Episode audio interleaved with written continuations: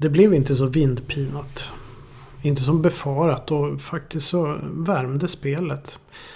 Jag och sonen är rätt nöjda när vi promenerar längs Sir Stanley Matthews Way i kvällsmörkret.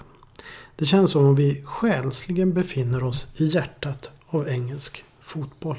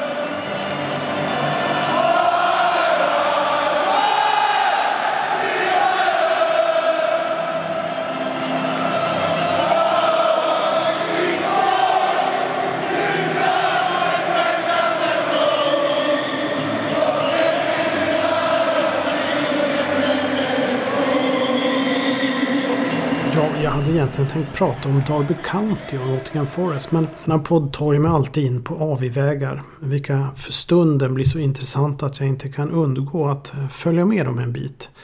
Vilket i sig också gör att eh, den kanske inte alltid är den mest stringenta podden. Men den är väldigt nostalgiskt nördig. Det kan jag i alla fall säga. Och I det här fallet så bläddrade jag runt bland artiklar och minnen och eh, faktiskt hamnade jag återigen i Stoke-on-Trent. Ja, det var där jag och min son var för typ en månad sedan. Och eh, en resa jag överhuvudtaget har pratat väldigt mycket om. Jag var i London, Liverpool och Stoke-on-Trent. Och det kanske är så att eh, minnena från den resan räcker väldigt länge eftersom jag är som familjefader kan jag ju egentligen bara resa en gång per år. Ibland två gånger och då gäller det att maximera. Och då blir ju upplevelserna desto kraftigare också. I de här poddarna så har jag ju en tendens att beskriva detaljer som är så små att det kan vara en händelse i en match eller liknande. Och det är det som jag tycker är spännande. Och när man åker på en sån här resa som jag och sonen gjorde och vi ser fyra matcher på fyra dygn. Då får man så mycket detaljer. Så mycket känslor kopplade till de här detaljerna och upplevelserna. Att man inte riktigt vet hur man ska sortera dem och hur man ska återberätta dem. Och nu är jag dessutom förvisad från min normala studio till tvättstugan eftersom eh, jag missade min eh, sändningstid och nu är det istället tvätttid. Det är andra gången för den här podden så jag hoppas att barn och även fru håller sig lugn och inte rör på sig så mycket här i omgivningen så det hörs. Men tillbaka till detaljerna. För mig så kan det vara så att ett tågbyte i crew Eh, en stor upplevelse. Vilket det var också. För på väg från Liverpool till Stoke-on-Trent så bytte vi just crew. Och vem vill inte se crew någon gång i livet? Men snart bar det av igen. Efter att jag hade tagit en bild på min son under en skylt där det stod crew. Och när vi till slut kom ut från tågstationen i Stoke, eller i Hanley, där jag tror att vi befinner oss. Stoke-on-Trent består egentligen av sex mindre städer. Alltså Stoke-upon-Trent, Longton, Fenton, Hanley, Turnstall och Burslem. Och vi ska till Longton där hotellet Tollgate ligger. Taxichauffören inser direkt att vi ska på match. Vi är lite stressade eftersom vi blev kvar i Liverpool för några timmar, kanske lite för länge, för att njuta av vårt första besök i Stoke-on-Trent. Anledningen till förseningen var faktiskt en viss Henry Mooney som jobbar för Everton Football Club och gav oss en liten rundvandring på Goodison samt minnen från förr vilka aldrig tyckte sina. Och en del av dem fick jag faktiskt med eh, på mikrofon eh, i min podd. Jag tror det är nummer 38. Det var faktiskt en ganska trevlig upplevelse fast vi fick betala extra när vi skulle checka ut från hotellet för att vi var för sena. Men även taxichauffören där i Stoke pratade på. Och ganska snart kommer vi in på Stoke City under tidigt 70-tal. Vad annars? Då de var som allra bäst. Och det här är också något som präglat taxichaufförens uppväxt, berättade han. Han minns den dag i januari 1976 som taket blåste av den gamla hemmaarenan Victoria Ground. Vilket faktiskt blev slutet på deras storhetstid. Under vilken de bland annat tog sig till två fa Cup semifinaler och framförallt vann ligacupen 1972. Renoveringen av taket blev helt enkelt för dyrt och undan för undan tvingades klubben sälja av stora stjärnor som Jimmy Greenhoff, Alan Hudson och Mike Pedgic. Pedgic var för övrigt en hårdför ytterback som gjorde landskamper för England och var väl inte helt oäven med fötterna heller. Taxichauffören meddelade faktiskt entusiastiskt att han nyligen kört just denne Pedgic och passade då på att lyfta fram ytterbackens förmågor som just bollspelare och menade att han inte alls var särskilt hård för. Välspelande ytterbackar som då inte var så vanligt på den tiden. Pedgic ställde sig dock eh, frågande till taxichaufförens uttalande och undrade om han verkligen sett honom spela. Väl framme vid Tollgate möts vi av glada norrmän, de flesta modell äldre faktiskt. Ägaren tar emot oss och eh, vet redan faktiskt vilka vi är då Stoke-supporten Henrik Claesson som också är eldsjälen bakom SwedishStokies.se med flera faktiskt redan etablerat en, en svensk Stoke-kontingent eh, på ett hotell med en bar tapetserad med diverse memorabilia av Stoke City Football Club på väggarna. Ägaren visar upp en bild på honom själv och Jimmy Greenhoff och jag inser snart mitt misstag att boka biljetter direkt hos klubben. Då jag lika gärna kunde gjort det via hotellet. Nu måste jag ut till Bet365 Stadium för att hämta ut dem. Vilket i sig sätter käppar i hjulen för att få en intervju med några svenska Stoke-fans som tydligen ska befinna sig inne i Stoke upon Trent. Och dessutom kommer vi inte in på puben där det samlats eftersom min son endast är 14 år. Det blir en klassisk brittisk börjare på en mer familjevänlig pub i Stoke upon Trent. Vi fascineras lite av att klientelet är så homogent. Vita män mellan 40 och uppåt. Några kvinnor i motsvarande ålder som dricker vitt vin med is i. Och nästan alla verkar vara på väg mot matchen den där måndagskväll. Därefter tar vi en promenad längs floden. Vilket känns lite äventyrligt då det inte är upplyst och svårt att se var vi sätter fötterna. Men efter ett tag är vi tillbaka till den upplysta Bet365 Stadium. Den är makalös när vi ser den framför oss. Och platserna inne är perfekta och vi köper en oatcake som är en form av pannkaka som serveras som crepes med innehåll som ost och bacon. Och det här är Oatcake är en specialitet i Stoke. Och vi har faktiskt fantastiskt bra platser. Inte för långt ut på långsidan och ändå rätt nära plan. Till höger på ena delen av kortsidan samlas Swansea Citys trogna fans. Och det är rätt glest där i jämförelse med övriga delar av arenan som faktiskt är fullsmockad. Spelarna går in till den klassiska låten Will Be With You. Vilken spelades i samband med ligacupfinalen 1972 och faktiskt hamnade på topplistorna under den legendariska managern Tony Waddingtons tid. Suset från läktarna övergår till ett bra ljudligt tryckt faktiskt direkt efter avspark. Stoke Skara är en av de ovänligare platserna för domare och motståndarlag eh, och dessutom bra på att skapa stämning för hemmalaget. Härliga egenskaper faktiskt i Premier League där som nu egentligen handlar mer om att det blir allt tystare på läktarna. Det här suset som alltid ska kunna väckas till ett vrål om hemmalaget går till anfall. Och nu kan jag faktiskt inte släppa taxichauffören och historier från tiden då Stoke var som allra bäst faktiskt. Jag sitter där och sjunker iväg i tankarna. Nutidsfotbollen faller faktiskt lite i bakgrunden och jag sätter tänderna i den här äh, oatcaken eh, som smakar intressant och tänker på Stokes ryktbarhet på värvningsfronten från 60 och 70-talet.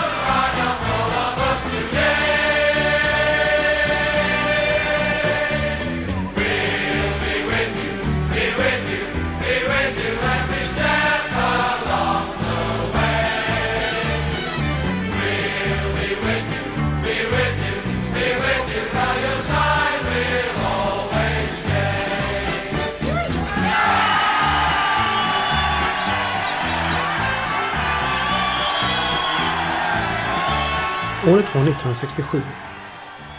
Och Prestons manager Jimmy Milne var dock inte särskilt förtjust i idén att lagets mest lovande spelare Howard Kendall skulle lämna för Bill Shankleys Liverpool. Då han inte ville att Preston skulle ses som någon farmaklubb till Liverpool. Peter Thompson, David Wilson och Gordon Milne som faktiskt var managerns son hade ju faktiskt på senare tid packat väskorna för just Anfield. Och en kväll knackade det på dörren hemma hos familjen Kendall. Det var Jimmy Milne. Trots att Kendall var 21 år så var det det mest med hans pappa som Mill diskuterade. Han vände sig i princip direkt till pappan. Och han förklarade att jag har en klubb för din pojk eh, och vi kommer att släppa honom. Pappan som hade hört ryktena sa är det Liverpool?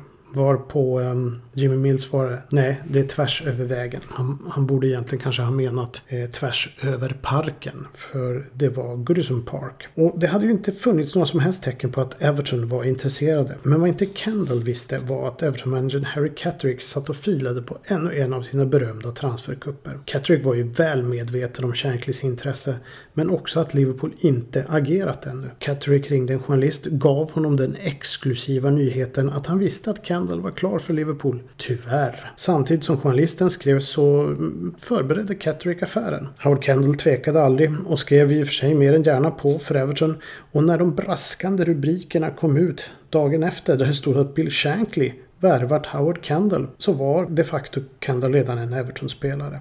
Catherine gnuggade nog händerna och kanske tog han sig ett litet glas vin. Shankly blev fly förbannad och lämnade in en av sina många avskedsansökningar. Den här öppnades aldrig av vdn Peter Robinson utan upptäcktes i en skrivbordslåda efter Shanklys död 1981. Journalisten var också fly förbannad, men helt plötsligt gick inte Harry Catterick att nå. Howard Kendall skulle faktiskt ingå i Evertons berömda Holy Trinity som spelare och faktiskt också bli The Toffees mest framgångsrika manager genom tiderna på 80-talet. The Holy Trinity bestod av ett mittfält bestående av Kendall, Colin Harvey och Alan Ball. Det var briljanta spelare som i princip vann ligan ensamma åt Everton 1969-70. Och Ball värvades faktiskt bara året innan efter att han blivit utsedd till Englands bästa spelare i VM-finalen mot Västtyskland. Eller Ball Junior kanske jag ska säga. För det finns en twist till på den här historien och det är där Stoke kommer in. Dagen efter knackade det åter på på pappa Kendalls dörr. Denna gång var det Stoke Citys assisterande manager Alan Ball Senior, alltså pappa till Alan Ball som spelade VM-finalen. Och han såg allvarlig ut och sa Vi skulle vilja ha ett ord med dig. Pappa Kendall och Howard eh, följde Ball Senior till en bekants hus i närheten. Och där satt Stokes manager Tony Waddington. Ball Senior var känd för sin svada och förmåga att övertyga och ställde fram en stor whiskyflaska på bordet. Kendalls pappa svarade direkt. Du kan eh, ta bort den där till att börja med. På den tiden hade Stoke rykte om sig att vara långsamma med att få igenom transferaffärer. Men de betalade ofta riktigt bra. Och Tony Waddington var lite grann av en PR-figur utan dess like. Extremt charmig, visste hur man gjorde en övergång så att det märktes. Ball Senior började lägga fram löfte efter löfte. Såsom hus till Howard Kendall och hans föräldrar. Kendalls far satt tyst och lyssnade men avslutade med frågan varför ska min son inte skriva på för Everton? Din son spelar ju där. Då tystnade Ball lite, även om han borde förstått att frågan skulle komma. Men han fick ändå inte ur sig annat än ja, men min son kommer att spela för Stoke City inom 12 månader. Howard Kendall begav sig till Everton där han senare skulle vinna ligan tillsammans med Alan Ball Jr 1970.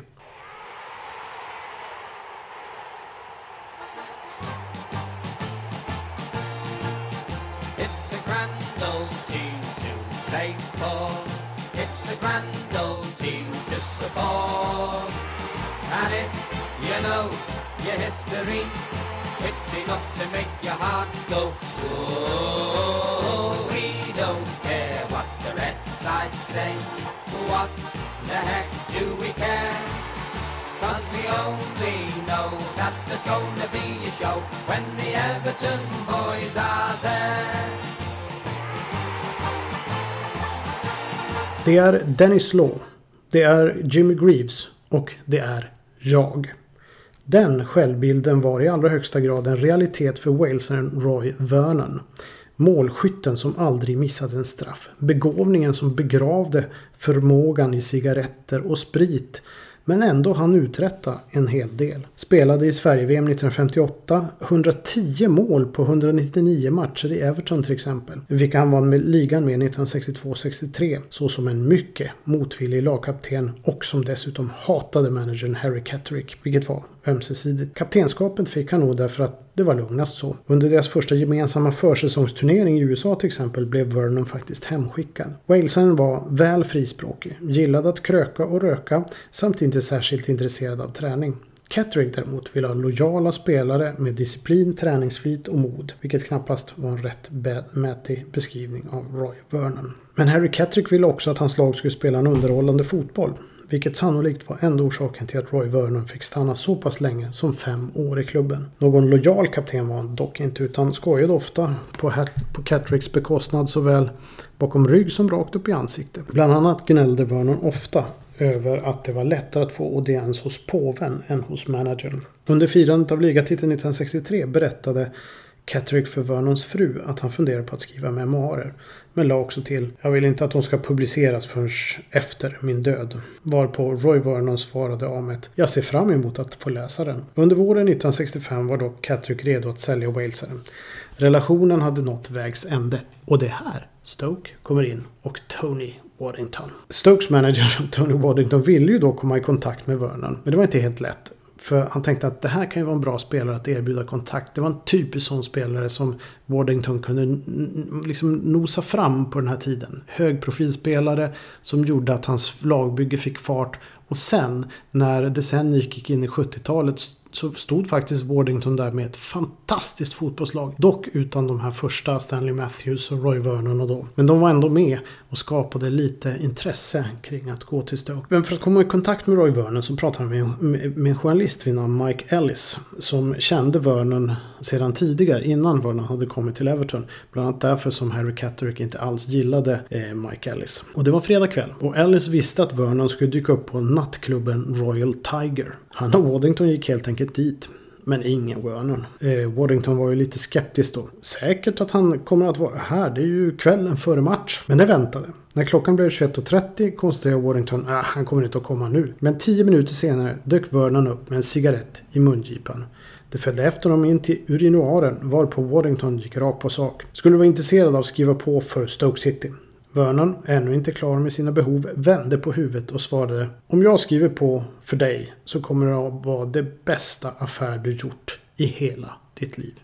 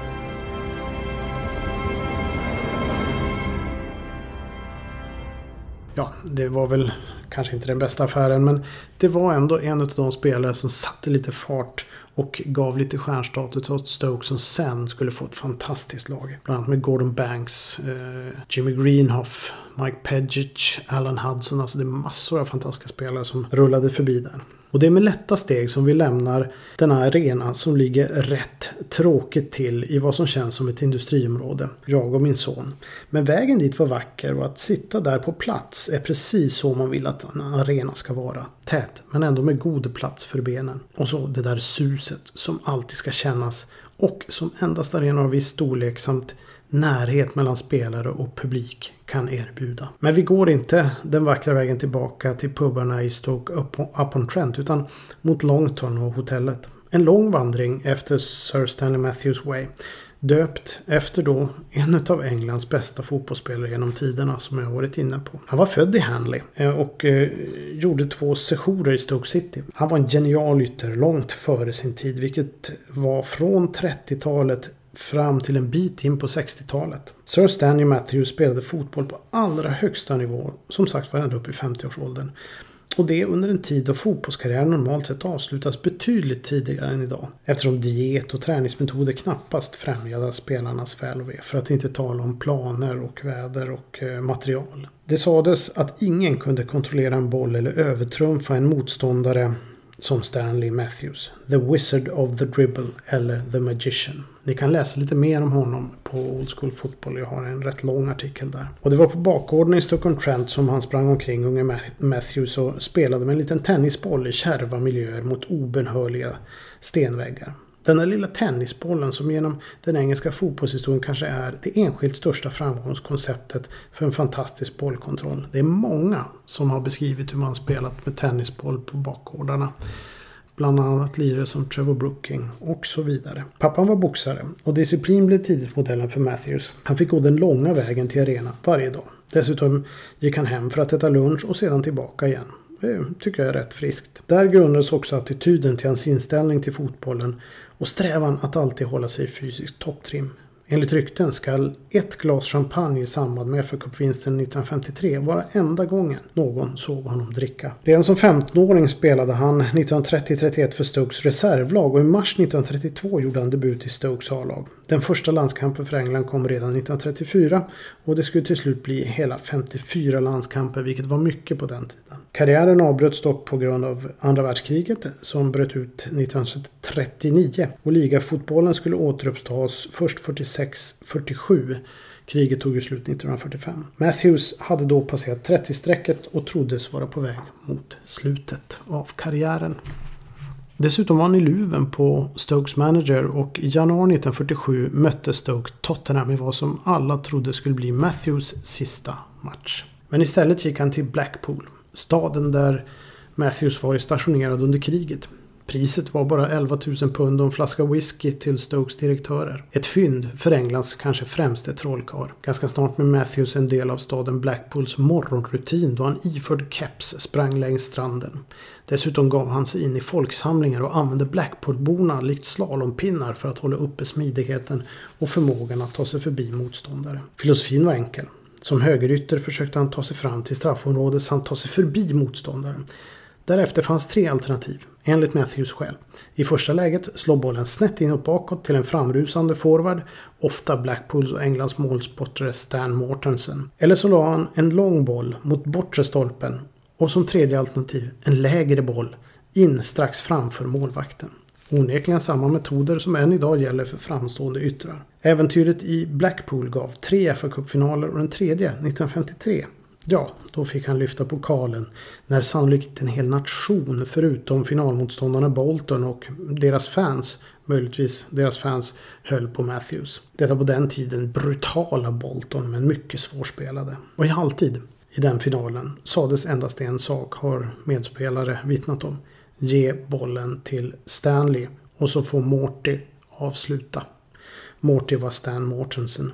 Efter 10 minuter stod det dock 3-1 till Bolton. Efter att en konstant haltande Eric Bell lyckas nicka in bollen i mål. Man hade ju inga avbytare på den tiden. Men Stanley Matthews hade andra planer. The Wizard of the Dribble drog igång ett sällan skådat shownummer under resten av matchen. Stod sedan för framspelningen till reduceringen 2-3. Återigen av Stan Mortensen som senare stängde in en frispark riktigt snyggt faktiskt till 3-3 och därmed var det första och sista hattricket på Wembley i en fa Cup-final faktiskt ett faktum. Stanley Matthews trakasserade nu Boltons försvar om och om igen efter högerkanten och så, i den 90 minuten, får han bollen på egen planhalva. Avancerar försiktigt, chippar den till en medspelare inåt i plan och så drar han iväg på kanten. Får bollen tillbaka och vid kanten av Boltons straffområde står en redan knäckt back, Ralph Banks, som inser att det nog är dags att köpa korv igen. Snabb touch på bollen, rycket och Matthews är förbi.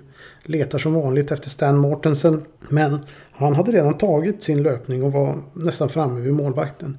Istället lägger han bollen efter marken snett inåt bakåt till en helt fristående Bill Perry. Samtidigt som han tappar balansen. Perry rakar in bollen i nätmaskerna. Magi. Finalen har gått till historien som The Matthews Final. Lagkapten Harry Johnston och Stanley Matthews bars av medspelarna i segerstol efteråt. Matthews ville dock aldrig kännas vid epitetet på finalen. Det passade inte den ödmjuke Stanley som alltid hävdade att det handlade om laget, 11 spelare. Men stolt var han. 38-årige Stanley hade nu nått målet, men inte blev det något slut på karriären för den skull. Utan den bara fortsatte, även om höjdpunkten faktiskt var nådd. Den ambitiösa Stoke-managern, och nu kommer vi tillbaka till honom, Tony Waddington, hörde av sig i början på 60-talet. Och live i programmet Sports Week skrev Stanley Matthews på för Stoke City. Ännu en gång. Året var 1961 och Stoke låg då i andra divisionen. Matthews bidrog till stjärnglans samtidigt som Waddington byggde ett starkt lag som senare skulle bli det bästa faktiskt i Stokes historia när det blommade i början av 70-talet. Men då hade Matthews lämnat. 1965 slutade han med elitfotboll, 50 år gammal. Han fortsatte dock att spela till 70-årsåldern. Samma år som han fick äran att bli den enda fotbollsspelare som blivit adlad tack vare insatser på fotbollsplan. Sir Stanley Matthews. Efter 40 minuters promenad kliver vi så, jag och min son, frusna in på hotellrummet. Och medan sonen kollar på TV tar jag faktiskt en sista sväng till baren för att känna de där sista Stoke-vibbarna. Läser The Sentinel, studerar väggarna där man kan uppleva så mycket historia och fastna vid en inramad tröja. Två autografer. Den ena av dagens burväktare Jack Butland och den andra av legendaren Gordon Banks. På bilden nedanför poserar de tillsammans med rariteten och jag kan inte låta bli att le. Taxichaffisen hade nämligen viftat bort faktumet att spela två världsmålvakter i Stoke. Och då räknar jag faktiskt inte in Jack Butland, åtminstone inte ännu, utan tänker på Gordon Banks som vann VM 1966 och anses vara Englands bäste någonsin. Samt Englands meste landslagsman genom tiderna med sina 125 landskamper, Peter Shilton. Enligt taxichaffisen var den senare aldrig någon riktig Potter. Så det finns bara en världsmålvakt i Stoke-on-Trents historia. Gordon Banks.